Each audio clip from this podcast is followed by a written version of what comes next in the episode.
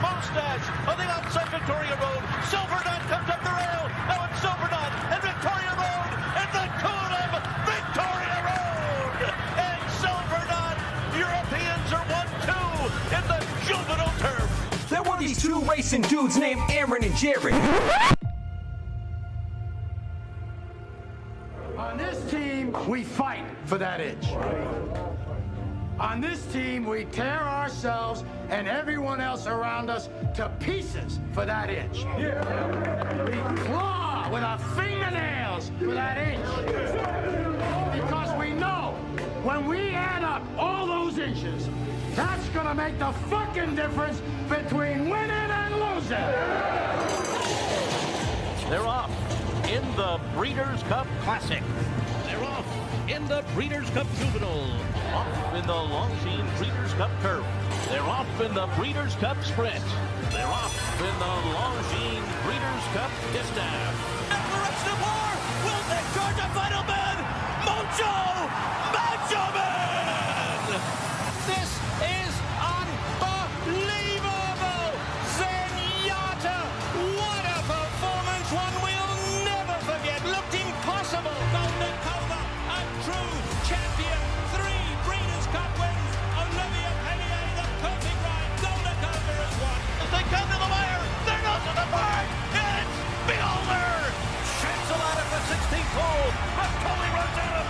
Chancel and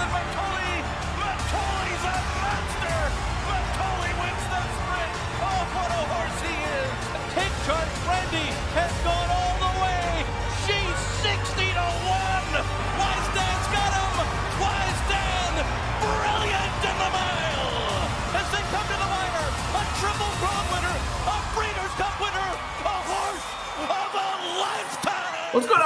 Welch. Uh, he's Aaron Halterman. He's Mike Somich. He's Magic. This is Blinkers Off. What's up, everybody? What's up, boys? Hello. Hi. Everybody good? Yeah. Everybody having fun? Good. Get your shit together tonight? Yep. Yep. No one's been drinking today. Somebody right? throw me a football. I'm ready. Let's go. I'm not doing I that. forgot you had. Yeah. Uh.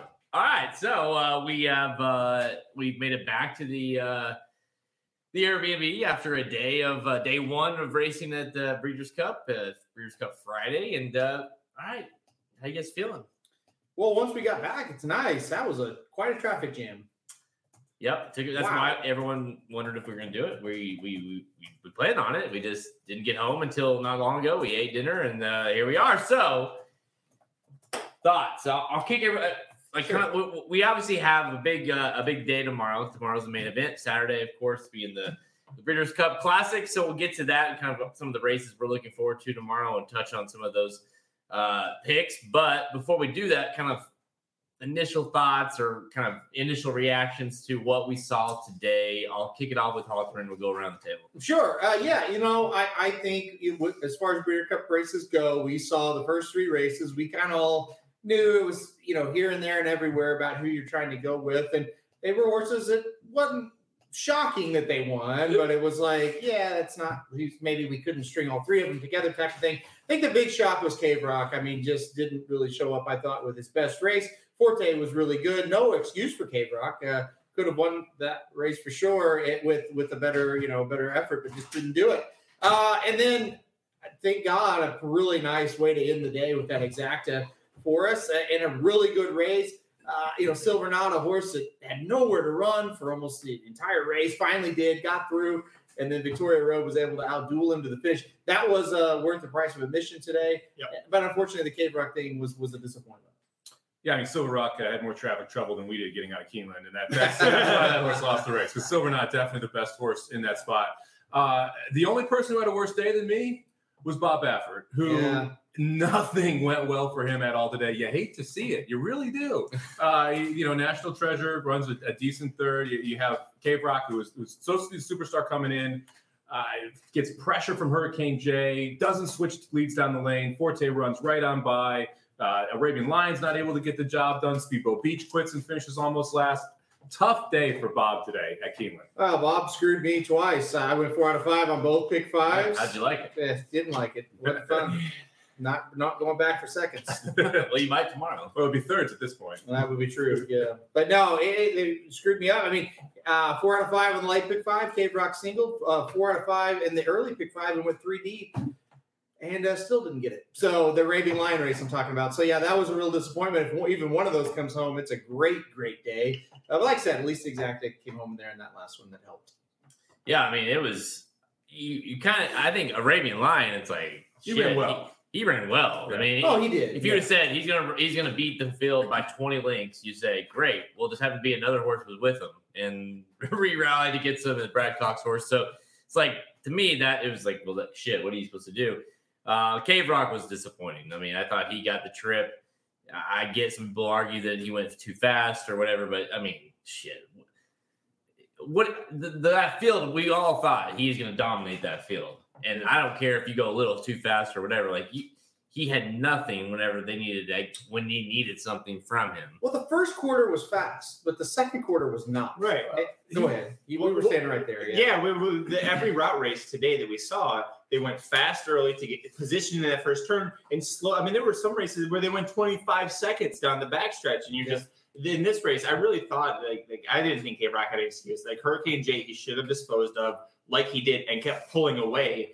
Not changing the leads in the stretch was a real concern because he's never done that before. And this is the first time we got any pressure, Mike, with Hurricane J. Yeah, the four wide on the first turn was an issue too. He did not settle even when he was outside of Hurricane J. He floated out himself out in the first turn, and, and then they go, yeah, it was faster. It- it was in line with what he'd done at Santa Anita, but that track was more tiring than what we'd seen from Santa Anita. So those times were, in my mind, pretty sped up anyway. So once you saw Forte making the move, you knew it was over. He just looked like a freight train once he started rolling. It was really like watching three different races because he turned for home and you're looking at National Treasure and it's like, yeah, he's starting to put a little, not the distance normally, but a little bit of a little bit of separation. It's like, oh, he's still going to win, but he's not looking great. And you're right. Once you picked up Forte, it's like, oh, there's no chance. Even when he was four or five behind, I said, no, he'll never hold him off because he never really looked comfortable in the stretch. And Forte looked like a million bucks rounding for home. I mean, um, you know, as, as much as you would have loved to hit a big five in there, uh, you know, and I'm sure some of you did that used Forte, but uh, end of the day, it was really cool to see Forte win. A horse we were on live for the last time he ran, and Thomas, you and I had a huge ticket on him. him Yeah. and loved him, and, and he looked fantastic. And uh, you got to give him a ton of credit. I thought he ran a huge race. Then does anybody know? Because I saw it in the chat, and there was a little bit of chatter when we were there at the track. Where we were at, we couldn't see Forte, or I'm sorry, uh, Cave Rock acting up. But did, was Cave Rock acting up? Was there some sort of an issue with him pre-race? We just weren't in a position where we could see. But does anybody know? Or everybody in the chat, if you're watching, did you see that? I never saw anything, but Yeah, I didn't see anything on it. I was I saw watched him in that the race on TV. but- He looked Right, fine. the- the- yeah. where we were at, for people to know, we were we could see the whole paddock, but as soon as they leave for the track, we can't see them until we get down there, and at that point, they're about ready to go out of the gate. You know, Bryson says, you know, the, the the chop chop being the favorite was the quintessential, you know, just terrible, terrible uh, favorite. And I and I think we we kind of expected that horse to be bad, but not maybe to that kind of caliber. with that race, I wasn't surprised by how any like Chop Chop was awful, but it's like, yeah, I didn't think any of them were any good, you know. So it's like, I don't know. I wasn't just shocked about that, but yeah, I mean, overall, I'm shocked. I guess she was that bad, right? And Chocolate Gelato was like, Well, chop, chop, chop, chop never had a prayer. I mean, she was hung three wide in the first turn, five wide in the Well, backstretch. Like Rosario had her out. He was riding her like she was a million the best in that race, and she just wasn't.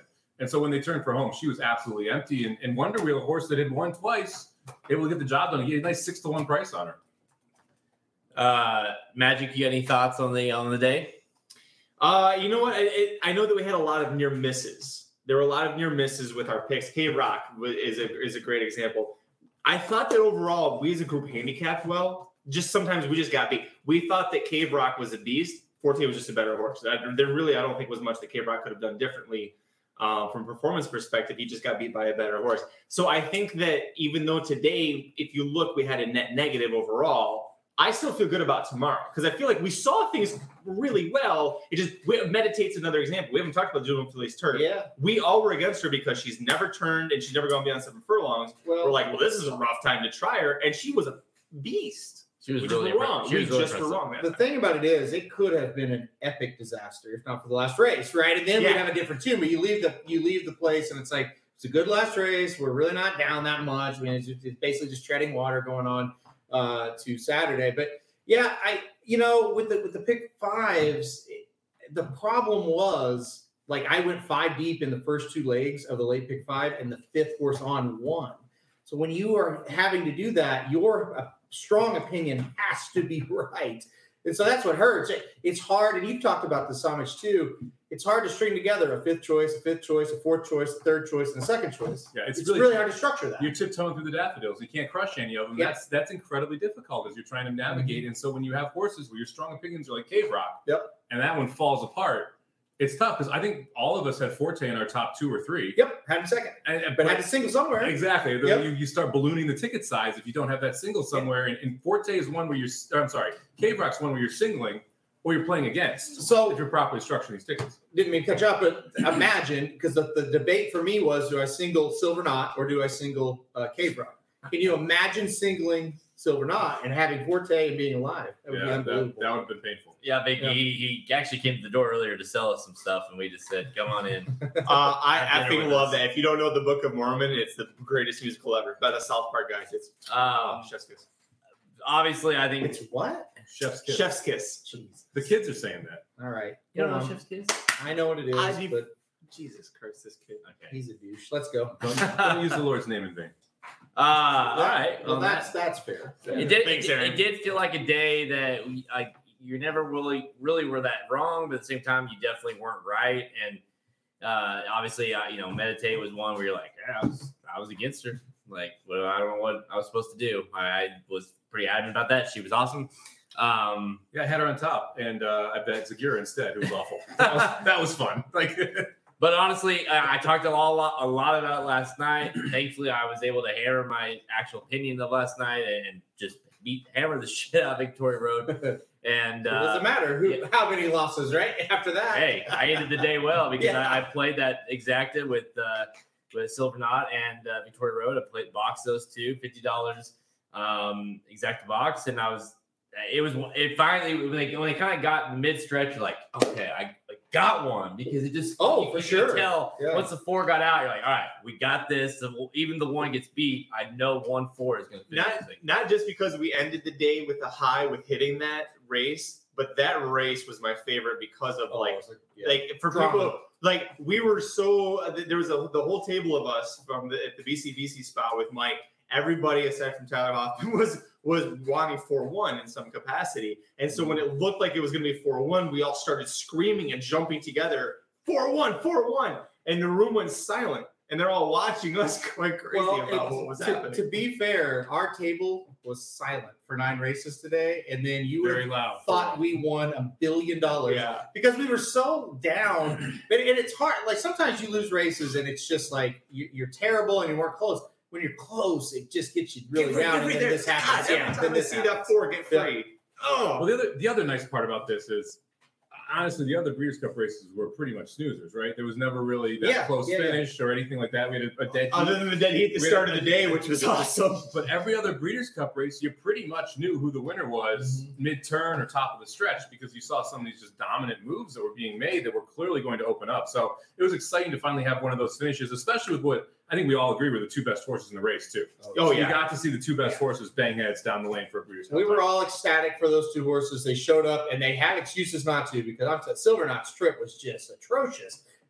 like I said, when he gets free, it's we're just dancing the last hundred yards because it's like, oh, they're gonna they're Yeah. gonna finish one two. It's just the order. yeah, yeah. Just, like- just like Hero saying, the last leg of the pick three, knew it was going to go be either way. When Yeah. they pull away, there's nothing greater than that feeling except when the longer odds horse wins, and it's the one. And it knocks your exact up uh, ten bucks. Yeah. How, how about that photo? I think we all thought that was like a net Oh, it, it was victory. very close. was- Yeah. very close. Very It, exciting. it got real close, real tight Yep. Well, the hell of a day, obviously, to, to kind of round out the day of with Cave Rock losing. Of course, I think I think we can all agree that that was a pretty top heavy race in the sense that Forte, Cave Rock, and maybe even National Treasure all we'll, we'll see a lot more from. Um, I imagine, I well, I know all three of those horses will be drafted here coming up in a month in our uh, dudes fantasy draft Yep. for, for three year olds or coming up three year olds. So, I mean, you know that's we're to at least seemingly going to be a productive race. And and, obviously, I, I don't. I mean, I imagine the maiden uh, or not the maiden, the maiden tomorrow, and then the one we saw lose today to, to Brad Cox. Those, both those two, They should be involved. they yeah. should be involved as well. I mean, we saw some serious horses from the two year old department all day all day long Yep. um, in terms of the kind of the you know the Derby type trail. Uh, but talking about some major races, we have we have a big day tomorrow. Yeah, I think Yeah, it's decent. we got the flight line. We've got we've got the sprint. Jackie Warrior. Nice. We got the distaff. We've got the turf. We're gonna we're gonna basically each of us picked the race that we were we wanted to kind of look at and kind of highlight and look at and, and all talk about. So obviously a big day tomorrow. We're not going to get into every single race. If you want, make sure you go check out the wagering guide at racingdudes.com where we've got uh, the bankroll going. We've got Sandwich's picks for uh, the BCBC or this kind of his analysis. We got uh, Slim. Slim definitely focused on Saturdays if you want his tickets. Uh, all of our top four is in there as well. So obviously, if you want all of the information for Saturday's card, make sure you go to racingdudes.com and go get the wagering guide. But for tonight, for today's show, we are going to look at an in-depth look at the classic, the Sprint, sprint, turf. turf, and distaff. Right? Turf Mile. Well, someone put distaff on the title. That would be you. So I don't know why you did that, I think you're but talking distaff now. Yeah. No, I like the turf mile more. This stuff's not as fun. okay. We, I don't want to. Bonus Argue, race distaff. yeah, I don't want to argue Right. nothing out there. I thought somebody had. I, wait, I did put this down. Whoops. Let's fix that. Let's go.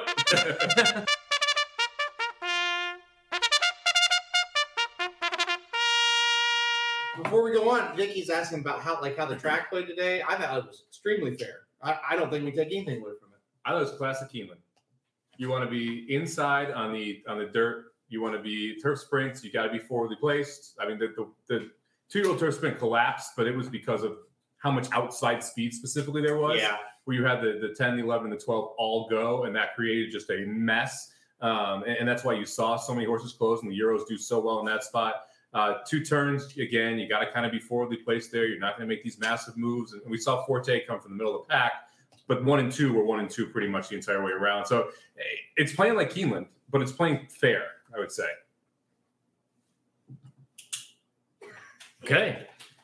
I think it's playing fair. Yeah. that was a long way to say. I think it's playing pretty Yeah. fair. Well, I don't. It's not. It's not so much where it's like you better be in the first or second, or you're screwed type of thing. Like we saw winners from everywhere. Doesn't feel like 2020.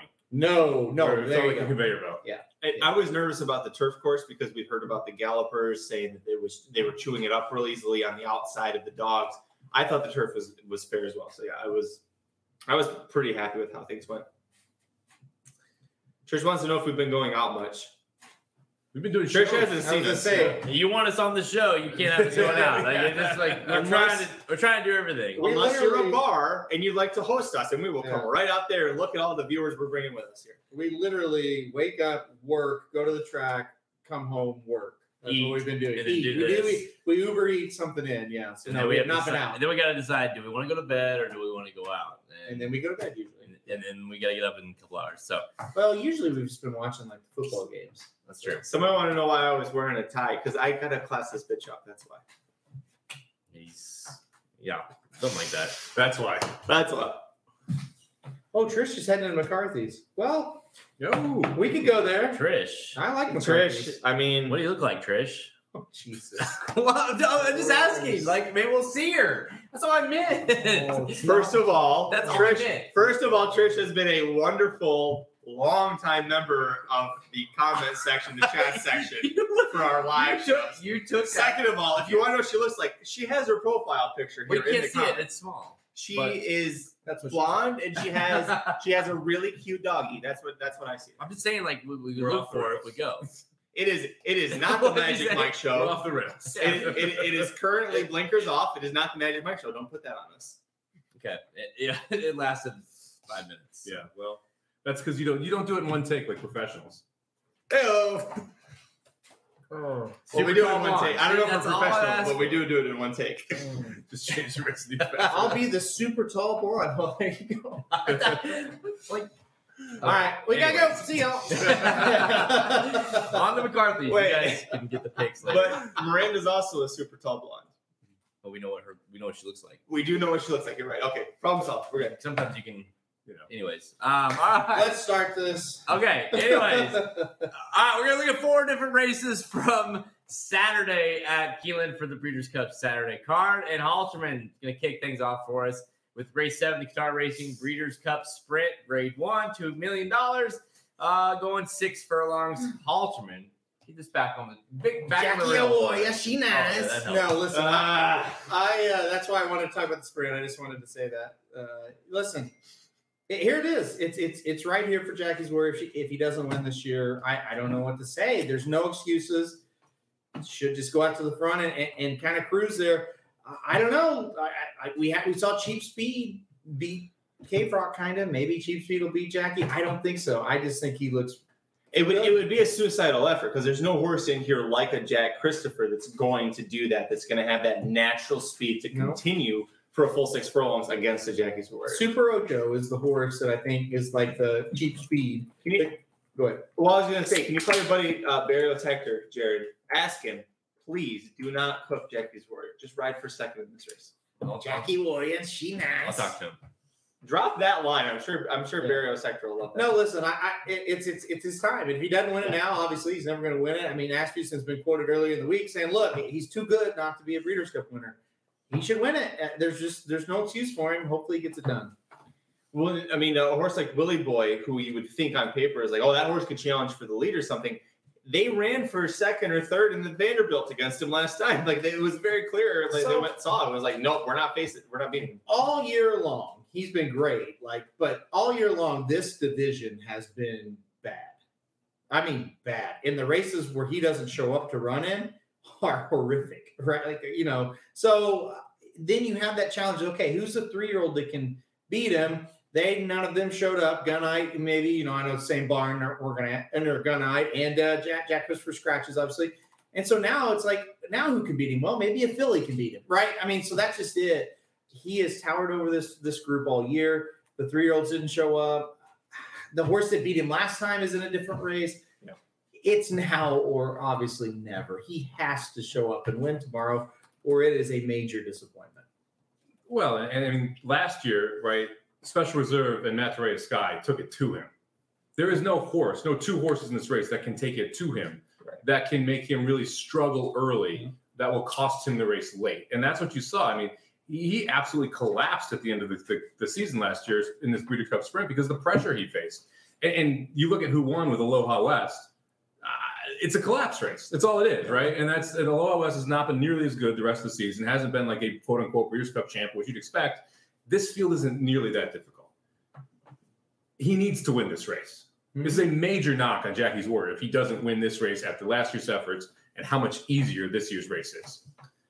Yeah, I mean, I, I think I can speak for all of us here that uh, we kind of went into this thinking, okay, let's try to beat him uh, with Jack Christopher. They, you know, would kind of when they when the Chad said, "Hey, we're gonna run here against Jack Jackie's Warrior," like, all right, that tells you a lot. Then of course he scratches, and all of a sudden it goes from trying to beat Jackie's Warrior to, well, he's a single now. Uh, you know, it's kind of that simple, and I, I I'm kind of with you. I, I personally think the only horse that can actually possibly upset him is uh, Kimari, but I, I think that's unlikely. Yep. Uh, but I do think, as far as the talent level goes, if so for some reason Jackie gets pressured by someone else um, early on, and this thing kind of starts to melt down just a little bit, Kimari might be good enough to get it done. But I'm with you. Like it's to the point now where you're like, dude, It's time. you have to get it done. This is your last last race of your career. You've you I mean, this is it. it's you you you're over 2 in the Breeders' Cup so far. Last year, you can argue that you know not only did the pace uh, hurt him, but you know he had a he ran a lot last year. He had a Yep. tough campaign. This year, it's been like, all right, let's go to the Breeders' Cup and let's go backwards and see how we get there. Yeah. Other than that kind of hiccup, you can say last time uh, where he lost, going seven furlongs, he's been flawless all year, and so this he he's got to win here. Show up or shut up. Yep. So who do you play in exactive? If you want to do a cold exactive, Jackie's Warrior on top. Who are you using in the Well, second? I've grown a little fond of Elite Power. Uh, I, I- you know, the horse I know has faced absolutely nothing. I get it, but again, you read down the names here. It's not a star-studded group. I'm not. That's no disrespect. I mean, some of these horses are okay, but it's not a normal sprint where like, ooh, he's good. Wow, that one's good. You know, so maybe Elite Power, even though the class may not be there, I do think this horse is getting better and better. I really liked the race last time out at uh, Aqueduct. I thought he was pretty good. Uh, I heard an interview with Bill Mott. He said, "Hey, he's coming to the race really, really well. Not sure if he's going to be good enough, but he's going to fire." I like him in second. I think Elite Power can get up there and, and, and kind of make a race of this. I think it's Elite Power or American Theorem. I think they're the next next Yeah. best two. And I, I like the American Theorem quite a bit, and the Bing Crosby got the setup to be able to get it done. I think he could be the second best horse in here. I, I, I'm interested in Kimari, but Kimari shouldn't be the second choice in this race. No. I, and that, I cannot back Kimari when she's going to be the second choice. I, I can't get away from the fact that I know it's in California, but American Theorem is six for seven in the exacta when he goes in one turn. Like, forget the distance. This horse is so good going one turn. And, and you, we talk about Mike with horses that try the Derby Trail and it doesn't work, and they get back to what they're good at. It took this horse a little bit longer because they kept trying to make him go two turns. When they've come back to one turn, he's been so good. And I, I don't know about you guys, when this is a six furlong sprint, but it is a there's a lot of good quality horses here. I would like a horse like American Theorem, who's good at six and a half, who's good at seven, who I know will get in a fight, and the horse that is only good for six is going to cook and get out, and he has a little bit of extra there to fight for that second place finish behind what is hopefully a runaway winner for Jackie's Warrior. All I'll say is I I'll be worried about Jackie if if they hit the you know say the the first half or something of the race and he's on the lead and he's like going semi fast. I'll be a little worried. Like I would like to see him run like a Vanderbilt type race where he's a little bit off of it. You know, maybe one of these horses decides to try to push him and he can and, and Rosario's decides to you know, hold up a little bit. If he does that, I'll be ultra confident. So it's you think it's gonna happen? No, somebody said that we look way too sober, no drinks in our hands. So Mike and I instinctively both picked up our drinks. Well, they are. Well, I would. One of them is too sober here. The other one is not. Right. But I agree with that. uh, but no, I, Jackie should win this thing, and I hope he does. Like that's the thing. Even when I wanted to pick Jack Christopher when he was in the race, I, I, I was rooting for Jackie's Warrior. I want to, that horse deserves to win a Breeders' Cup Yeah. race. That horse has ran every race uh, for sprinters that you need to run. Has won every race at Saratoga that you need to win. Dude, it's time. Time to win. Um, by the way, though, how, like I- I guess you know with with Love Reigns, like, are we kind of a little hesitant with the Wesley Ward? No, No, because that that race he hated the draw for her. He said right away, I did not want her What- inside. and and the way it's set up too, with she broke well, and she kind of came toward the lead, and then just got Like, engulfed Yeah. by a wall of speed that crossed over, and it was over. She hated the kickback. She quit around the turn. She was just done. She was uninterested in running after those horses crossed over on her. I hate the well, his horse that Friday didn't run well, so his his horse Saturday isn't going to run well. Angle, hate it. I've always hated it. Never believed in it because it's different horses, you know. So everyone's picking Jackie's Warrior. I think maybe we all. Yeah. Jackie Warrior, nice. I didn't want to. This I was planning on trying to beat him the last three weeks, and, uh, and just the race sets up so well for him.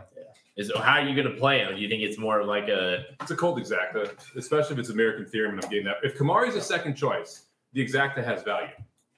Because if you can get around Kimari, all of a sudden you're looking at five to one, you're looking at six to one with Jackie's Warrior on top. I think Kimari was going to run a big race. I really do. I just you're right. The price is going to be interesting. who? Uh, all right, let's go to the next one here. Did you do the mile? You want to do the mile? mile. All right. So race eight, the FanDuel Breeders' Cup Mile. Uh, it's a grade one course, two million dollars, two on one mile on the turf. Magic. I'll let you take it away. Modern games. Modern 72. game. Yeah, modern games is the horse. I mean, and I I'm not gonna keep getting the four horse. We we all know we want we was the horse that we wanted to play in the Breeders' Cup Juvenile Turf. One, we started the whole giant chorus of boos that happened throughout the stands, which was a nice little cherry on top. But when we saw this horse in the Woodbine Mile, it was like it, it was unbelievable. I mean, we were, and that was the same day that we saw the summer and the Natalma Stakes. Both of those produced some nice winners, especially Appleby's uh, Mysterious Night that won the summer. And then we got to modern games and we are like, holy shit, that horse just looks so. There was never a second that you thought that horse was going to lose. Now he's got a face going two turns here. Um, and this is always a tough race from my perspective, one of the toughest races to handicap. But modern games to me is just such a beautiful horse. He stands out so well. Uh, I'm hoping, you know, we get 72 on the morning line. I know there's been questions about the morning lines uh, at Keeneland, but I'm hoping the fact that he didn't win his last race and then comes here off of a defeat, that helps him slightly. Because if he had won that race, this horse is like close to even money. And then you don't want to necessarily play him when it's such a deep field here. But Uh, I just the feeling we had when we saw him in person at Del Mar, and then when we were all doing the live reaction to the Woodbine Mile when he won. His horse is just electric. There's just something special about him when he gets going. It's that Appleby horse that just just gets you electrified. He's facing a tough field. He is. He's two to one right now overseas. So I expect that's about what you're going to get in this race. It's two to one on modern games. Kinross is really good. That 13 post had a bad day today in every turf yes, race. did. Yeah. And that's something you got to be aware of at the mile distance, especially because it is quick into that first turn for the 13 post. Domestic spending out in the 14, another one that's a major competitor that absolutely helps modern games being stuck out there. Annapolis sitting in the 11 also draws outside. I thought modern games drastically outdrew his major competition here because, well, he beat Ivar in that Woodbine race by five. Yeah. Ivar will not be within five lengths of the winner tomorrow, right? And so it's like you, you got to think of who else can fit in that gap and, and where they drew. And in my case, everyone who I'd want to beat modern games with drew outside of the 10 post. And that, that makes it a lot more difficult.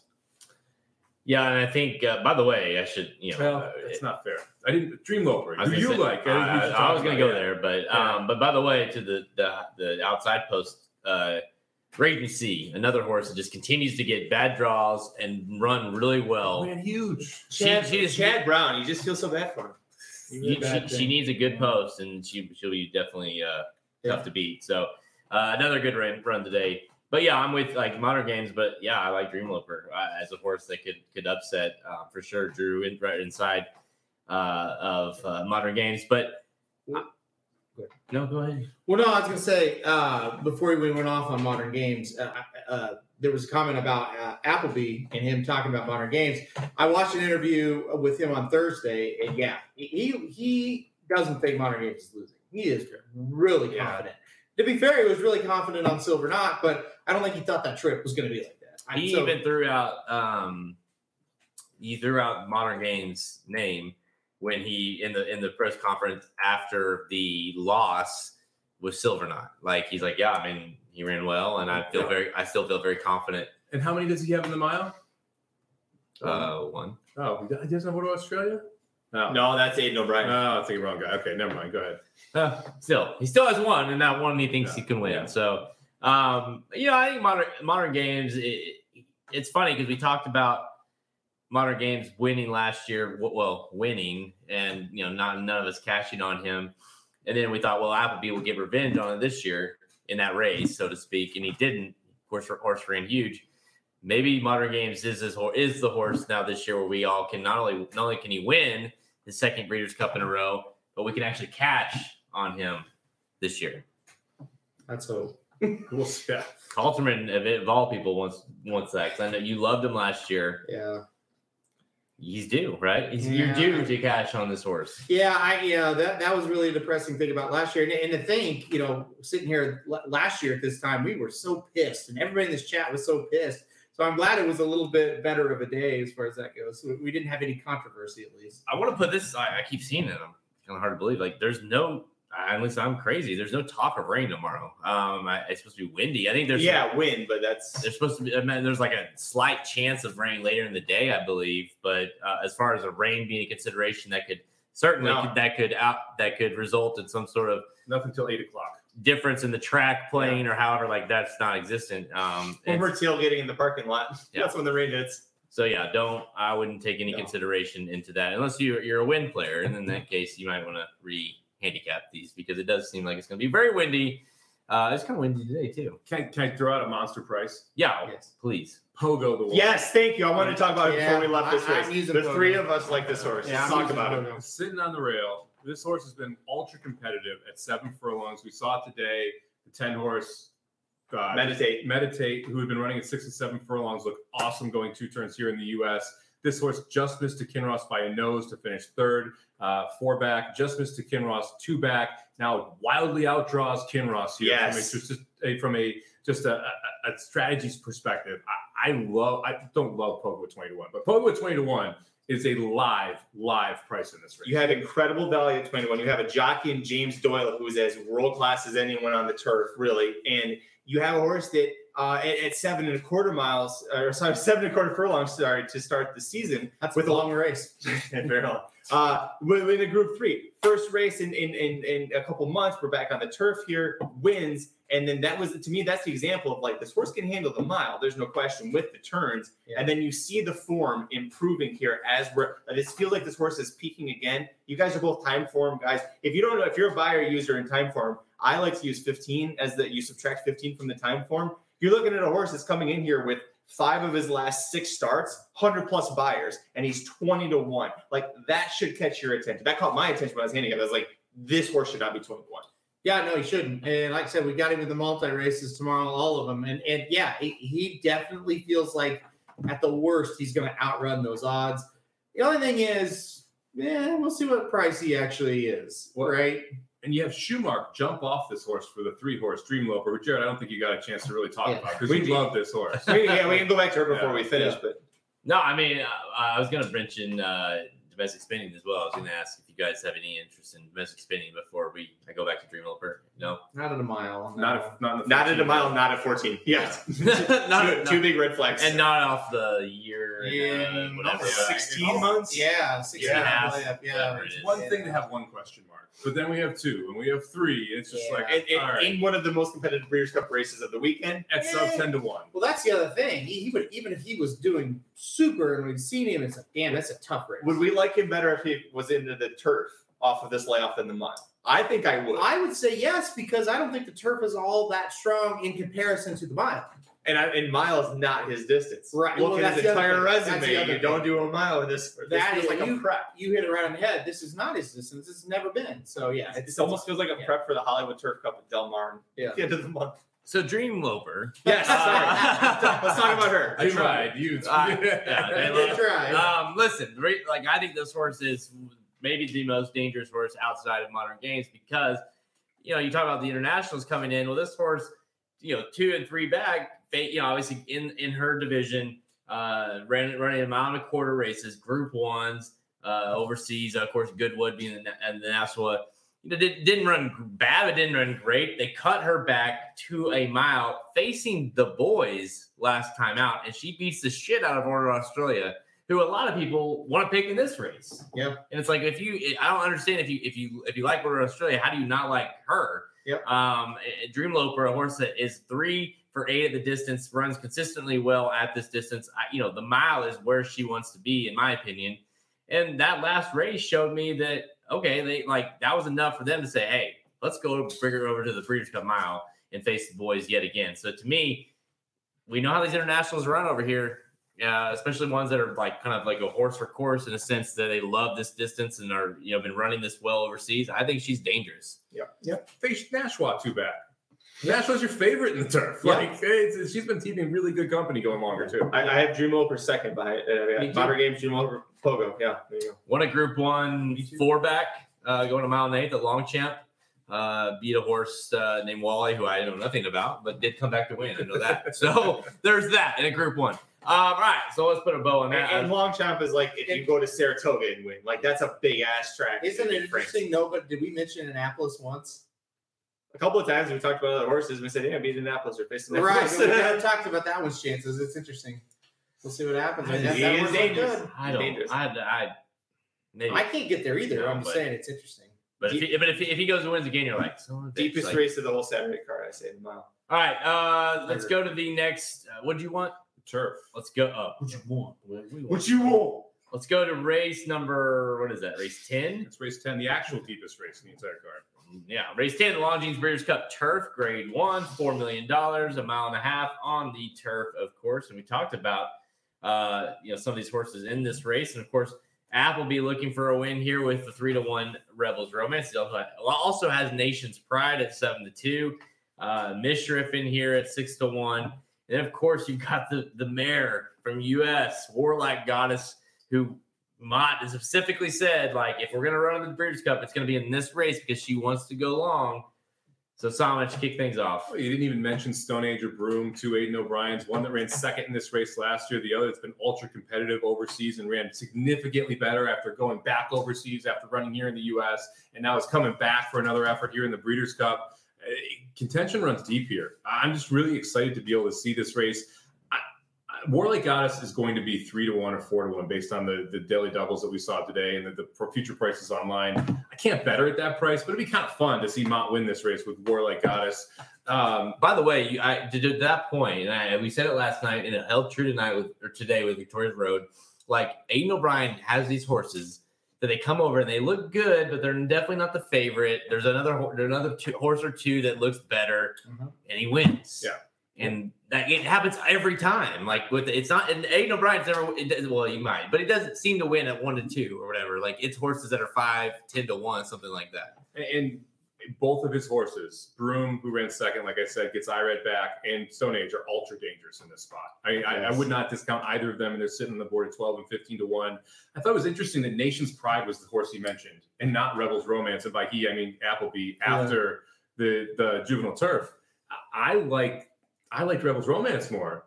Now I'm a little worried because, like, wait, wait, why are we just ignoring Rebels Romance? Why are we talking about Nation's Pride here? Like, what's going on, man?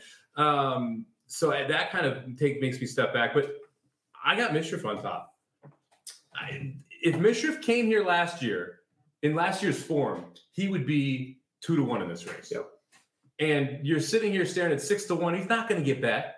He's the one horse that's going to get ignored because of this Appleby thing, because of the, the the fact that Warlike Goddess is in here. You're to get six to eight to one on Mishriff, who has the best races on paper.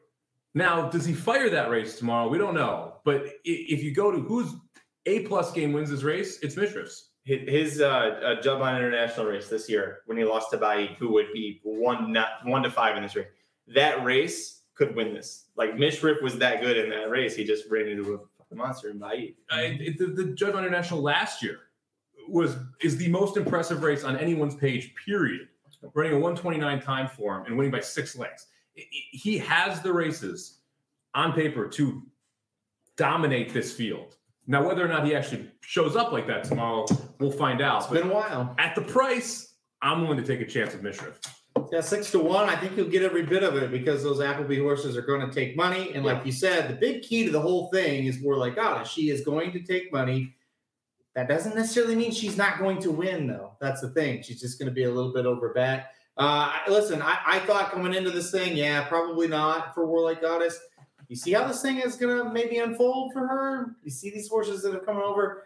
I wouldn't sleep on Warlike Goddess. I think that horse could win. Maybe, now listen, again, maybe it's not a good bet. Maybe she's bet down too hard. I think she's going to be really competitive tomorrow. Uh, let's see. Dickie wants to know, by the way, how long Oh, it took sorry. us. Um, it took us about an hour to get out of the Keeneland parking lot. Yeah. It was Um, brutal. It was bad. and we were like weaving all around the back, like I think we went through all of Calumet Farm. we went the whole farm. We saw Oxbow. Yeah, he was it- jogging. Next It was to an us. hour, and then all of a sudden we went. We just circled back to Keeneland. yeah. We literally, yeah, they took us all the way back and around and then right back to the road that we could have just turned right on. Our, our Airbnb is 14 minutes away. After being an hour in the car, we were 13 minutes away from our Airbnb. Yeah. Yeah. We ordered a pizza on the while we were in the car, and it beat us here. So Yep. that's how. But you know, Oh, yeah, the rideshare thing. Did you remember we walked? We were leaving. We saw the giant Oh, it looked like a mess. It was It it was a like mile mess. long of rideshare cars too. Yeah, thank God we didn't do that. You had people literally walking all the way out to the street to try and get a ride share out on the Yeah. street because it was impossible to get one in Keeneland. Yeah, yeah, it was rough. Um, well, we'll see. Hopefully, they do it better tomorrow. But tomorrow we have a plan. Sounds like Doc had some trouble. He said his shuttle bus ran over the sign. We're bringing a cooler tomorrow, and we're gonna just pack. We're gonna fucking tailgate. We're just gonna tailgate while everyone deals with the traffic. We're parking in the meadow. Yeah, in the meadow. If you're Come- parking come in the meadow. Yeah, if you're in the Yeah. middle, we're gonna tailgate until at least this time, and then Yeah, we'll park- yeah. Hopefully, we Maybe- can celebrate some flightline. If we action. get a good enough signal, we might just do the damn live show from right there in the That'd parking be lot Yeah, that'd be fun. I'm not doubtful that we'll do that, but still, um, like how you brought that back. We're not actually, we're not doing that. yeah, so but, but Magic might. Don't Um, say dumb things. And let's go on. Listen, uh, the more I looked at this race, I I kind of wanted to.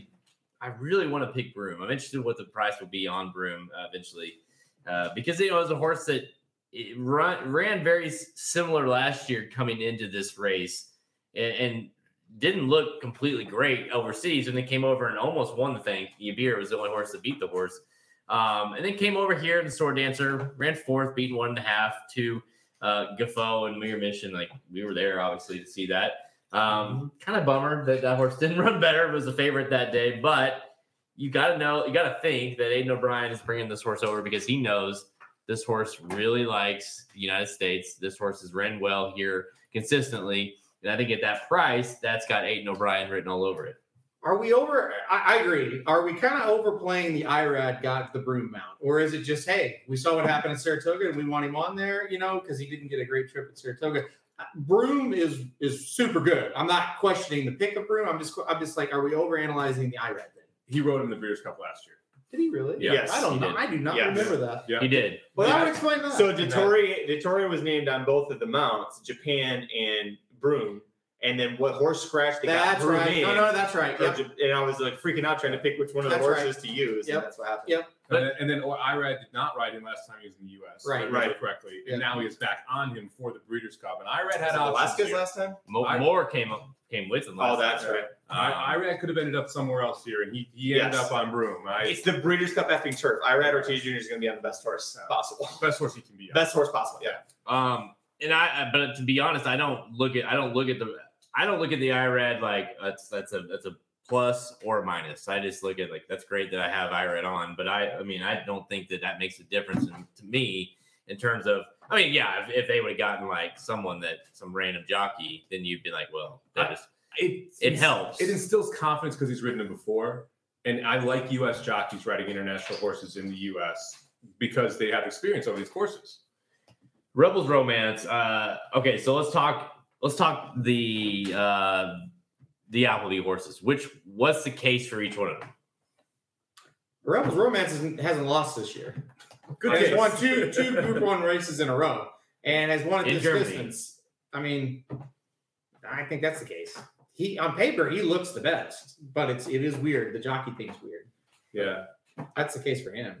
I think Nation's Pride. The case is he's looked really good over here. Like he's, he's And look what Appleby did with Yibir as a three year Exactly, old yeah. last year. It's the same pattern. Now, I mean, maybe that pattern gets over bet because of what happened last year, but still, he knows the pattern to win this race, obviously. So they look really, really good. It's probably the best argument, right? They just look really good on paper. I mean, Rebels Romance back to back to back to back, 119 plus time form numbers. Then comes over here. You have very few horses in this field that can run 120s. Um, so it, just phenomenal. A case against Rebels Romance, been the favorite in every one of those races. Not very good on firm turf. Like it- we haven't seen the effort on firm turf. So, and, and to me, you mentioned the jockey thing. Buick on Nation's Pride is like, wait a second, what? Yeah. He's ridden Rebels Romance three of the last four times. Yeah. And I get we get Doyle here, who what rode him the other time that he won, but why is Buick picking the five? And I assume if this is a choice to pick the five It was. over the three, and, and that's what makes you take a step back as someone who likes Rebel Romance more than Nation's Pride on paper and visually. Uh, what am I missing? Because Buick knows both these horses very well. Yep. So Buick had said that it was because Nation's Pride had run in America and won. That's why he wanted this horse over Rebels Romance. It was that American racing experience. And he's rode, he's rode both of them several times, so it's like you you have plenty of opportunity Yeah. to decide like Yeah, which he horse knows. you think Yeah. is best. And that, yeah, I agree. I, I thought, wow, that's weird that you know he he did ride this horse in the Saratoga Derby over here. Um, and mind you, this is a, a horse that is a, is is- probably should have won the I don't know what, what the hell they call it, the triple crown of the what do they call it, the Turf turf Tiara or whatever it was. No, Uh, turf, turf, uh, turf triple.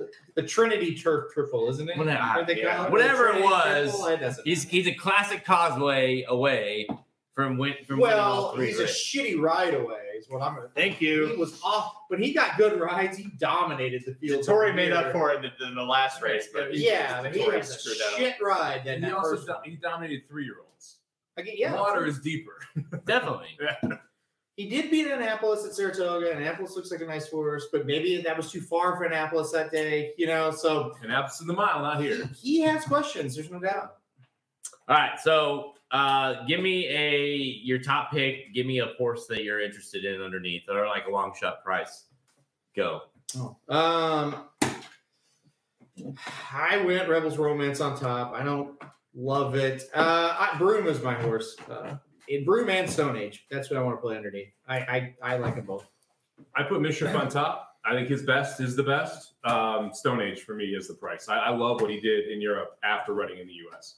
You're gonna t- I'm going to combine the two of you. I've got the uh, I've got the, the two three year olds with the Nation's Pride on top. Stone Age was my play in the Epsom Derby. He was a 72 second choice by Desert Crown, who was a beast uh, in Europe. And I haven't been able to quit trying to play this horse. I have a feeling he's going to get one of these big gray Group One wins. Aidan O'Brien has that faith in him because you look at who he's been running against. I think he's got a lot of talent. I just think he outruns his odds here. I cashed in on a huge Euro exacta today. I'm going to hope to do the same in this race tomorrow. I'm looking at the Rebels Romance over Broome exacta. I, I think It's a I, good one. I love that one.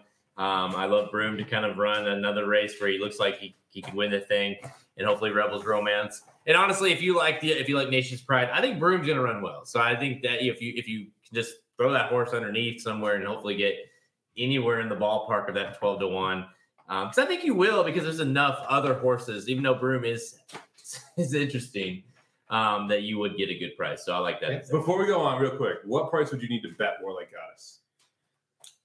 Ooh, six to one. Against this field, six to one. Uh, I would I would probably need yeah somewhere in that seven eight to one somewhere in there probably. Uh, yeah, I'm with you. Six to one, be, be about right. I need I'd eight to one on my mind. If she wins, are we pretty happy? I mean, we're not gonna win, hit our bets, but we're happy that she wins. She's she's the ultimate horse that even if I don't hit anything in that race or if she beats me in that race, I'm Yeah. happy for her. If I don't cash, I want her to win. Yeah, exactly. Yeah, and we've been big fans of her for years. that would be really fun. And again, I, I think she can win it, but that three to one, that's really tough to choke down, and I think that's what she's going to end up being. All right, let's go to the last race here. No, no surprise here. We're going to talk about the classic, of course. We're not going to leave you guys hanging. Race 11, Longines Breeders' Cup Classic, Grade 1, $6 million for three year olds and up, going a mile and a quarter.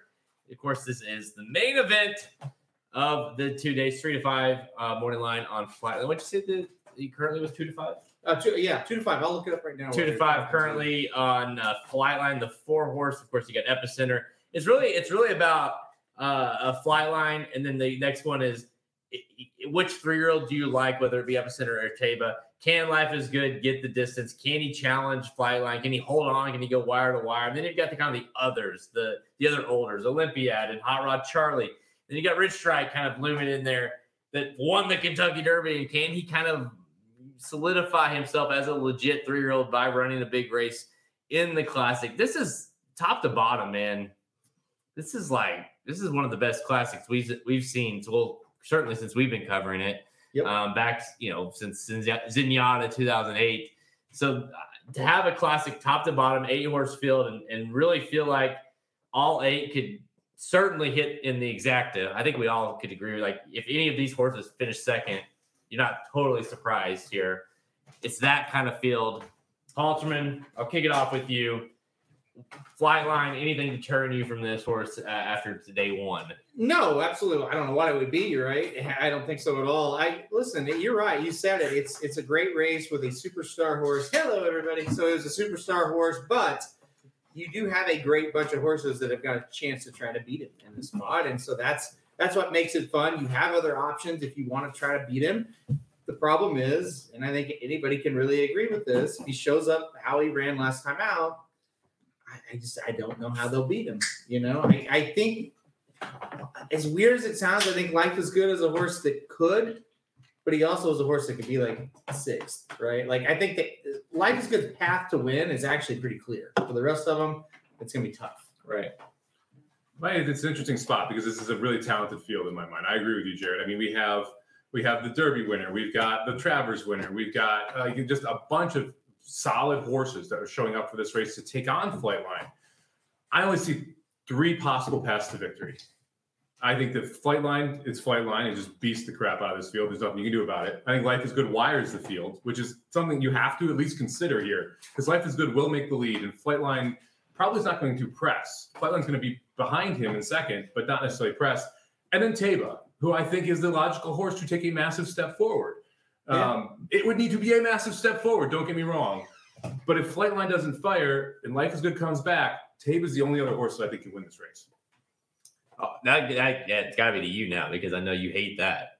Well, I think Epicenter has proven time and time and time and time again. You give him a target. I mean, if you give him a target and it's the length of the Pimlico stretch, I mean, the length of a, any racetrack stretch, it's not going to work out for you. But I think Epicenter is really like the horse that has shown that if you give him a target, he's going to go after him. You look at the Derby. He lost the Derby because he didn't see Rich Strike and the hole was open on the inside. He lost the Lecomte Stakes. Why? He didn't see the goddamn horse coming up the, on the outside. Rosario is the reason this horse has lost those races not epicenter, not because of his talent, or just because the horse just surprised him. You're not Flightline's not surprising him. Flightline's ahead of him. He goes and gets him. Flightline, the only horses that he's had to go and get is going to be Speaker's Corner, right? That was the horse he got first Yeah, time. the And then Extra Hope. Tis a magician goes and gets Extra Hope, guys. I'm sorry. Like, that is not a good horse for it to be like, oh, he went and got him on the backstretch. No. So if you are looking for a horse to play against Flightline, my vote's for Epicenter. Wow. Well- Greg, Greg said you're right. So that that I don't know about Greg. Here's He- the- Greg's been right all night in the chat. Greg, I love and it. the race. he's dr- he's drunker than you are, I think. Yeah, hey, that's hard to do right now, boy. Let me tell you. Here's the deal. I think Epicenter is coming into this race as the second best horse. I don't think he's the most likely horse to finish second, though. And here's why. I think Baffert runs for second, period. I don't think he messes with anything out there. I think Asmussen's coming here to win it. And I think Asmussen is going to be the one to make that big move into flight line. And, and it's just going to be, if he does and he can't make up that ground like he's used to making up, like Magic talked about, will he kind of get discouraged and kind of quit? And then here comes Taiba, you know. Taiba, listen, Baffert knows he can't beat this horse. So he's going to just let, all, let it all unfold. You know, hey, if, if Flightline falls apart, hey, maybe maybe I can go up there and win it. But likely I'm going to go get second, kind of like I did last year when I couldn't beat Knicks Go. I didn't run with him early. I just ran for second. And that's what we're going to see from Taiba. Yeah, I feel like I, I've been saying this for for weeks now. Like I just feel like this is a, a, a matter of two different races that we're going to see uh, play out tomorrow. I think you're going to see the the life is good go out, and Flightline will be tracking him because he's the only horse in the field that's fast enough to go with him somewhat early and also be hanging around late. And then you got the other ones, everyone else behind. No, like you said, Taiba, he certainly isn't going to mess with it. Epicenter, he- they're not going to mess with. I don't. I, I do think he's going to be more forwardly placed, but I don't think he's going to mess with trying to go with those two. Uh, you know, Olympiads and Rich Strike, and you name it. Like, so you're going to have this group of horses that are, and those horses are just simply faster than the rest of them. So they're going to separate. We saw what Flightline did in the Pacific Classic. Yep. We've seen what Life is Good can do. Yep. Those two are going to separate, and Flightline certainly and Prat are not going to let uh, him go out and just steal this thing. So they're going to keep going ahead of everybody. So it's going to be a matter of if Flightline can go and tackle him. If, like you said, you laid it out perfectly. If Life is Good is just simply too good tomorrow and Flightline can't get to him, or they completely, uh, completely fold and one of these horses in that second pack. But I, I really think that you're right. Like I think it's a matter of these horses, which ones are going to be playing for hoping that this is some sort of a pace collapse, or at least hoping that Life is Good comes back we can get second, because that gap is going to be huge between, say, Taiba or Epicenter and Flightline when they hit the last turn. Well, and Olympiad's going to be the one sitting in third. Olympiad is probably the third fastest early horse here. So the first run's most likely going to be Olympiad, who you assume is going to get rejected, right? Did you see, by the way, Mott was like, he's dangerous. Don't ignore Olympia. Well, he's Well, I think he he's is the best older second. horse. I like. I have him in third. I, I don't don't don't throw shade at Olympia. That horse has run in every race this year. Banged heads and consistently run well. Was sub two to one against Life is Good two back and, and tried to chase him. I think he'll learn his lesson. He was also three and four wide all the way around that race. That's true. I think Olympiad is the sneaky one if you're looking for a price to fill out the trifecta. Okay, do you want me to read off the current odds as we sit right now for the classic? You know what, Aaron? Could you read off the current odds as we sit right now for the classic? You're right. I, are Well, yes, well yes, said. Yeah, thank you. Number one is Taiba, 28 to 1 right That- now that's on wild. Taiba. That's wild. 28 yeah, that's to 1. gonna- All right, so the rest of this is irrelevant. Yeah. Life is, well, let's just know it's not. Life is Good is 18 to 1. Happy Saver, 49 to 1.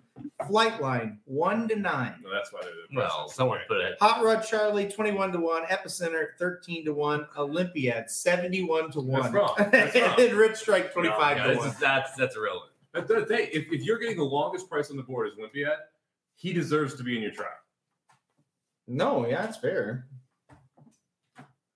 Well, okay. Uh, to that, Two agree, two disagree. I, I do want to be clear. I've seen a few. Um, to Jalen, my boy Jalen, what's up, buddy? I did. I'm not. Jalen. I'm not saying that those two are like competitive against each other, but I am saying if there's any two horses that are going out there, it's going to be those two, and Flightline will be able to sit off and kind of do his thing. Listen, let me be very clear. I agree with Jalen. I don't think Life is Good is going to be around at the end. The only way you've got a shot to beat Flightline though, in my opinion, is if Just go. Life is Good catches a flyer, gets out about Yeah. five links ahead, Just go. and for whatever reason it doesn't come back. Who? What would you rather do? Try to pass him? I would not. You know. But I'm with Jalen. I, I I don't have I don't have life is good in my top four. It is such a But fun. if he wins Gates Wire, are we gonna just be absolutely shocked? No, it's one of the three logical outcomes. exactly. It is Yeah. such a funny. I don't either. I don't have it in my top four either. Yeah. It's such a funny. But if I also think he's the second likely, most likely Well- horse to win because if if Flightline doesn't fire, Because life is good is going to be right Well, yeah, you can see it unfolding Yeah. in your mind, and I think it's life so is, weird. This is also an important betting discussion. Why, if you're playing multi legs, Life is Good's a horse I would consider including if you're going to try and beat Flightline. Yeah, I'm not going to put him in my super because he's either on top or he's an eighth to me. I, I agree. I think he's all or nothing. Yeah. And, and like, what happens if Flightline doesn't get out of the gate and, and, and he's kind of back and he, he's struggling? All of a sudden, life is good. Flightline can't break magic. well, all of a sudden, though, life is good five in front of everybody. Yeah. He's in a race by himself. Yeah. You know, so that can happen. It's very possible that he gets a trip like that. Now, will he hold on? That's you know that's up to you to bet it, but he can get a trip like that. How are you? Okay, that's a good good segue into our, our final part of this. Okay. He's one to nine, or you know, we won't be one to nine, but he'll be three to five or something in that ballpark. How do you bet this race with Flightline seemingly such a overwhelming favorite? How do you make money in a race like this? Is it playing a cold, you know, try? Is it playing a cold exacta? Um, are you trying to beat him completely? How are you trying to to make money in this race? I think it depends who you like in second. If you like Epicenter in second, you're probably playing a cold try Yeah. because your value for Flightline over Epicenter is going to be massively massively marginalized because they're the favorite and second favorite Yeah. in the biggest race in the year in a race that will feature the BCBCs ending, which means that you're going to see some massive exactas on that exact exacta. You're going to see a ton of Flightline into Epicenter money in BCBC. You're going to get 250, something like that. It's way too short of a price for me. You got to go cold try if you're going to play Epicenter in second. If you like anyone else in second, I think there's value because the, of the amount of money that's going to be put onto that Flightline Epicenter exacta. All of a sudden, Flightline Taiba, Flightline Olympiad, Flightline Hot Rod Charlie, Flightline Rich Strike, all have significantly higher value, especially if you assume Flightline Life is Good money is burnt. That exactly can't happen. If you assume that and you don't like Epicenter in second, I think the cold exact is the way to go. Yep, I totally agree. And I think you gotta, you gotta, like I said, if it's not epicenter, you that's what you got to do. The way Taiba's being bad, if he's the fourth or fifth choice, I think he's the logical horse underneath. I I think epicenter. Let's. I mentioned this to you guys. I think epicenter is like I like him maybe five percent more than Taiba, right? But if Taiba's exacta is paying double whatever or triple what epicenter is going to pay, it's pretty logical from a betting standpoint it was the one. Yeah. So, but again, I mean, you you have to go, you have to play it straight, and, and you just have to pound that that. You know, you can't box it, you can't do anything like that. Just- you pound your opinion, and and hopefully you're right. Um, I saw it somewhere, but uh, the, the chat's going crazy, so I can't get keep up. There is no chance that Taiba and Epicenter or someone I don't know who else the other horse was go after Life is Good early. I saw that comment. Um, there's no way No. that Taiba push tries to go after anyone in the front um, early in this race. I like. I think Halterman is dead on when it comes to to Baffert. He did it last year with Medina Spirit and Knicks Go, of course, being uh, the speed of the speed. He knew that there's no way we can go out there and try to challenge this horse. And by the way, let's remember Medina Spirit had shown speed. It was a, it was a speedy type horse. And many people thought he would try. And they Yeah. said, nope, not happening. And he, what did he do? He finished second because he was the second best horse that day based on how he, they ran the race. So I don't think there's any chance that they try to send Taiba to try to pressure No. anything up front early. Well, Taiba, why would they do? Taiba hasn't pressured anybody early His- up front in a long races are when he's time. off. Yeah, I mean, yeah. He, he gets off the pace, so he's not doing it. Epicenter at times early in the year was on the pace, but that, he hasn't been in a long time either. And that's what makes it interesting. And Flightline has to do the pressuring, right? Yeah. So we'll see. We'll see how it shakes out. But he has the ability for sure, the natural speed to get out there it, within range. Flightline wins. What is he? Is he the best horse you've ever seen? And mine's Cigar. Cigar still holds that title for me, and, and you need to. Flightline needs to run more than five times for me to even consider it. That's just it. I mean, it it's two questions. If he wins, and let's say he wins by like a, a nice, impressive margin, is he the most talented horse I've ever seen? Like just his raw physical ability, maybe. But is he like if we're gonna run five, six times and retire? No, I'm, I'm, I would not consider him in the top, however many. Right? I mean, I, we need uh, you. You gotta you, you've gotta have a season, and, and then maybe another season. But you gotta have a career. This isn't a career. This is just I'm spotting. You know, like just spotting my races. And the bummer it. about it is, even if he does win, like we, we all think, I think we all think he's going to. If they retire him after this, it'll all it'll always be like I think he was maybe one of the best horses I've ever seen. But because we did saw such a short sample size of him and a short in all the gaps between all his races. That you don't really know, you know for sure that he was, like you said, like a cigar or, Well, or Ghostzapper or and- and whoever to you play like. to play the devil's advocate. If he loses, Well, then, then nobody's going to give a shit about this horse He's a blip. ever again. he's a blip. This is and that when Yeah. you only run five six times, it's all or nothing when you get to these big spots. And you're not in the Derby or, the, tri- or the, any of the Triple He, Crown. he races. literally will Yeah. be like a Catalina Cruiser type, right? Remember Catalina Cruiser was like, whoa, he's unbelievable, Oh. and then he never could win. That is Don't- a harsh do not put that on. It's But true. It's he true. will be. Mm. He'll be a horse that retires with five wins if whatever he does over here if he doesn't win, and it's just like who cares? And if he wins this and then retires, he's arrogant. Yeah. He's a horse that broke the Travers, the track record in the Travers, won the Classic, had a, a phenomenal race in Dubai. Yeah. And it was an amazing three race stretch, but you're not in the Mount Rushmore of the best No. horses ever. Mhm. Now you No. could make a, a Mount Rushmore of the most talented horses, and that's where your argument comes well, and I think this like, is where this horse is approaching. Yeah. Like the arrogant type of thing. and, and- and But that's he why has to win. That's what I said, and and there's been a ton, ton of talk in the chat about whether or not this is going to be the last time we see Flightline. Yeah.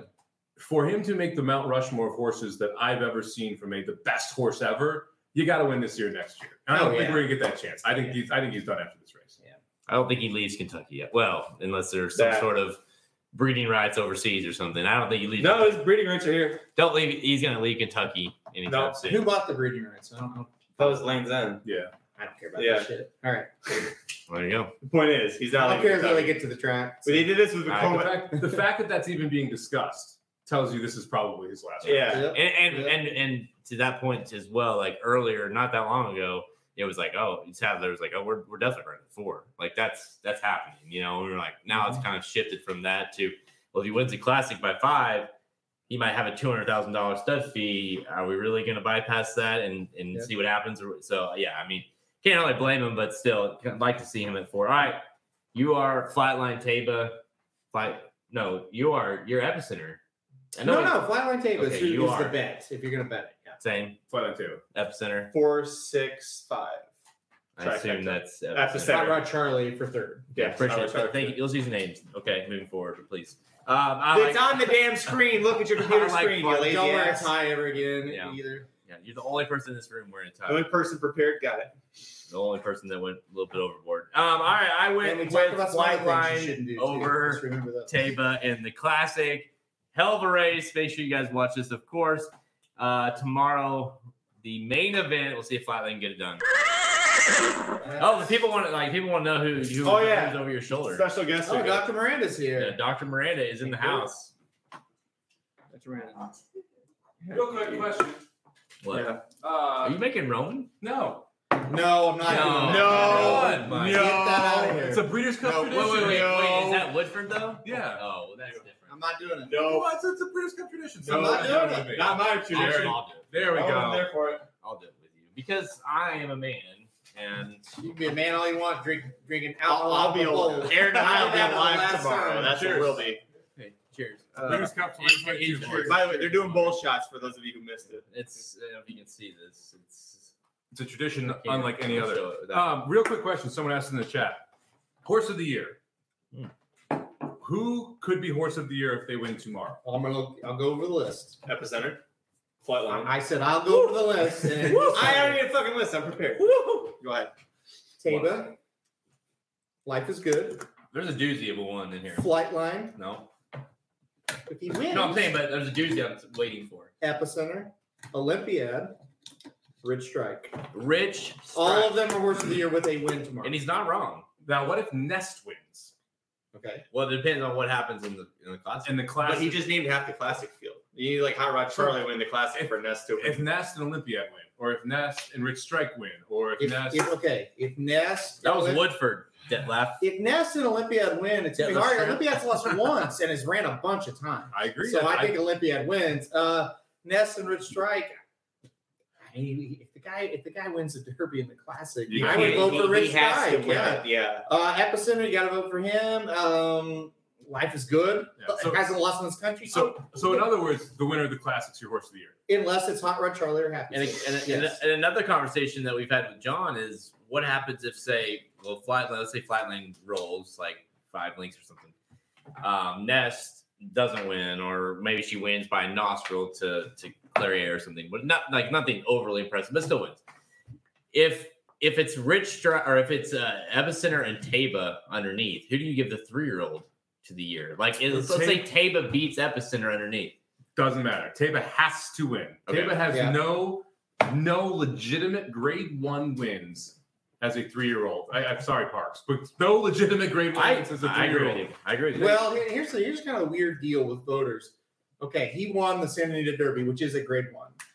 Epicenter won the Louisiana Derby, which is a grade two. Well, voters, some voters, have that Santa Anita Derby ranked higher than the Louisiana Derby. It's the same thing, right? Mhm. It's the same. It's the last prep for a Kentucky Derby at a at- on a major circuit. So that's the weird thing about it. I mean, I'm with you. Like the Pennsylvania Derby is not going to outweigh the Travers. Give me, give me the Derby, the Preakness, the Belmont, the If- Haskell, the Travers. Those if you- five if you are would've won the linchpins. Haskell, Haskell would have been different if he then would've all of a sudden you have the yeah. conversation like, well, But this he is won, not a that, one on the Haskell, match. one won the Travers, and if they were kind of finished, yeah, you could make a case, but But. Epicenter has second in the Derby. No, I second agree. in the Preakness. Epicenter's won gone all the Dandy, Won the dances, you know? Travers. like, Yeah, he's he's the one. Unless Taiba wins yeah. If Taiba wins, Yeah. new Yeah, conversation. obviously. but you can't run second and third and think you're going to jump Epicenter. what a what a by the way, what a year it would be for Taiba and Bob Baffert, I guess for that matter, if he were to win and all he wins three of the year, and he's gonna win horse of the year if he wins the classic. That So- would be something. We're all pulling for him. Poor tough luck, Bob. All right, that's all the time we have, guys. Make sure you go check us out at racingdudes.com for all our picks for the Breeders' Cup on Saturday. Uh, the, hey, this is your time. Your time to shine. You did it last night. Tournament tomorrow. yeah, we've got a tournament tomorrow, guys. Did you We had know? one today too. We have a had one qualifier today. in the room. We had one We today. did. Hey, we have a second job. place. Yay. Uh, second, right? Second. So We- she's in the, the championship. We signed her to a long-term contract Yeah, today. We too. did, yeah. Which now means she's not eligible to win the five hundred dollars. I Which is great news for everybody else. Hey! I still have to talk. oh, that sucks. Sorry. I still have to talk to Do you want her, to wait uh, till new year? I still, I still have to talk to your agent, but I believe we worked out a deal with free PPs that was are on for. Oh, Right? All right, yeah, So the yeah. money's gone. No money, Great, no great. money, just PPs, and I got that taken care of. Don't worry about it. We'll talk. No about it. money. Just just pastries. Remember on the out office show? I was supposed to be talking, right? Okay, Yeah. sorry, sorry. Go ahead. So today we had a tournament with 51 people. 10 people qualified for the December 26th finals, where we are giving away $500. Tomorrow we'll have another tournament. One in every five people can qualify over at horsetourneys.com. If you're following any of the dudes here or an email subscriber, you can get that email. You can go check out that tournament with the link directly to it. We had 51 today, like I said. The winner got 407 bucks, Miranda. Miranda got 177 for She's pissed finishing about it, second. okay. Uh, she was telling us how much she wanted the $400 all day at the racetrack, though. So make sure you sign up so that Miranda can try and win more than $400 tomorrow. She wants your money. she needs diapers. Okay, Yeah. guys. Yes, diapers are not cheap. We It's an that's- absolute blast to play. It's the full card in Keeneland. Make sure you get make sure you get picks early so that so that you can get in here. The first post is at like 9:55 tomorrow. It's super early. So make sure you get your picks in Is that tonight. early? Yeah, it's ridiculous. Make sure you get your picks in tonight if you want to play the tournament tomorrow, uh, because the race will go off in the blocks. What are we at here? Let's look. Let's see how many we got in the uh, Saturdays. Yeah, we're up to almost five hundred dollars in the pool. So uh, that number will obviously continue to go. I think we had uh, oh, eight hundred dollars or something. It's right about 30 people. Yeah. So it's uh it's good. And again, we you have you can compete against us. Of course, one, one of us surely will. I finished 12. We'll I- qualify, yeah, right? Maybe eventually. Maybe. We only have like this one and maybe one more before this thing. We'll have as many as it takes, I guess. So I picked six nine six nine six nine, so I don't think I'll qualify. you didn't get last though. No, I didn't. Yeah, I didn't. I didn't Last one to the person who didn't actually make any picks. Well, There you go. Well, thanks for that, Magic. Um, all right. Uh, make sure you check us out uh, on our social channels at Race underscore dudes on Twitter. You can check us up on Instagram.